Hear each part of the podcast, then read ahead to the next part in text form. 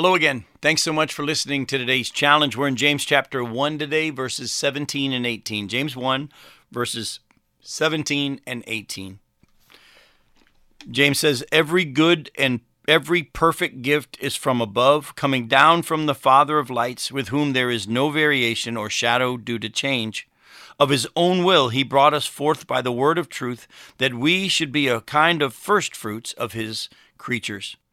We saw last Friday uh, that when each person is tempted, when he's lured by his own evil desire, then desire, when it, it has conceived, gives birth to sin, and sin, when it is fully grown, brings forth death. And he says, Don't be deceived, my dear brothers. Now, in the next verses, he then points out that every good gift and every perfect gift is from above, coming down from the Father of lights, with whom there is no variation of shadow. And only he reminds us of his own will, he brought us forth by the word of truth, that we should be a kind of first fruits of his creatures.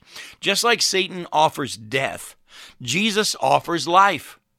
The one who has gifted us with salvation also wants to bless us with other things. In other words, it's not just saying no to sin, but saying yes to Jesus. Because when we say yes to Jesus, not only for salvation, but on a daily basis, and saying no to our flesh and offering bodies as living sacrifices, then we'll know what His will is, His good, pleasing, and perfect will. Folks, I don't know if you know this or not, but the Bible says very clearly in John chapter 10, verse 10, that Jesus came to give us life. Listen to what Jesus says in John 10, verse 10. Jesus said, The thief comes only to steal and to kill and destroy. I came that they may have life and have it abundantly. 1 Corinthians 2 9 talks about what's still to come. And it says, As it is written, what no eye has seen, nor ear heard, nor the heart of man imagined, what God has prepared for those who love him. Folks, our God is a God of good gifts, some in this life and much, much, much more in the life to come. In Hebrews chapter 6, listen to verses 9 through 12. Uh, he, the Hebrew writer says, Though we speak in this way, yet in your case, beloved, we feel sure of better things, things that belong to salvation. For God is not unjust so as to overlook your work and the love that you have shown for his name in serving the saints, as you still do.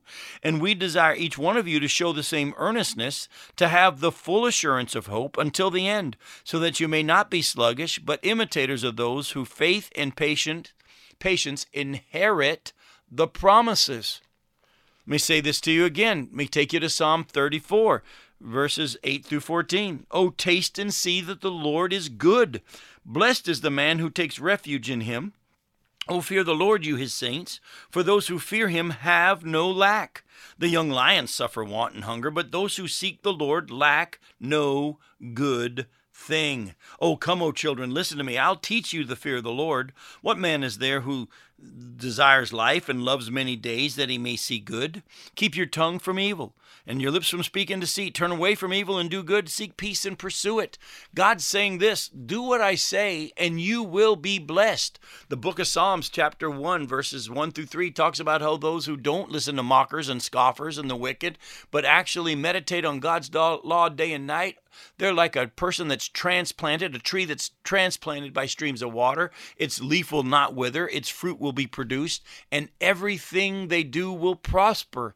Why? Because God God is good, just as true as it is that Satan comes to steal, kill, and destroy, and that he, when he tempts you, you it ends up in death.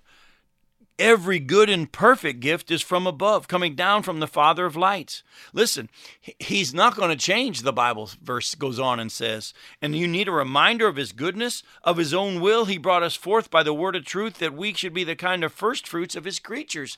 He gave us eternal life. He sent his only Son to die for us that we may have life. He who didn't spare his own Son, how much with him will he not also give us all things that we need? Folks, listen to me. Focus on Jesus. He is good when I offer you a steak or a hot dog, hopefully you're going to want the steak. But unfortunately, many of us go for the hot dog because we've never tasted that God is good. We do not know what steak tastes like. And so God says, Come to me, trust me, do what I say, obey my word, walk in my spirit, and you will experience joy and peace and blessing. And when you experience that, you don't want to go back to the other stuff.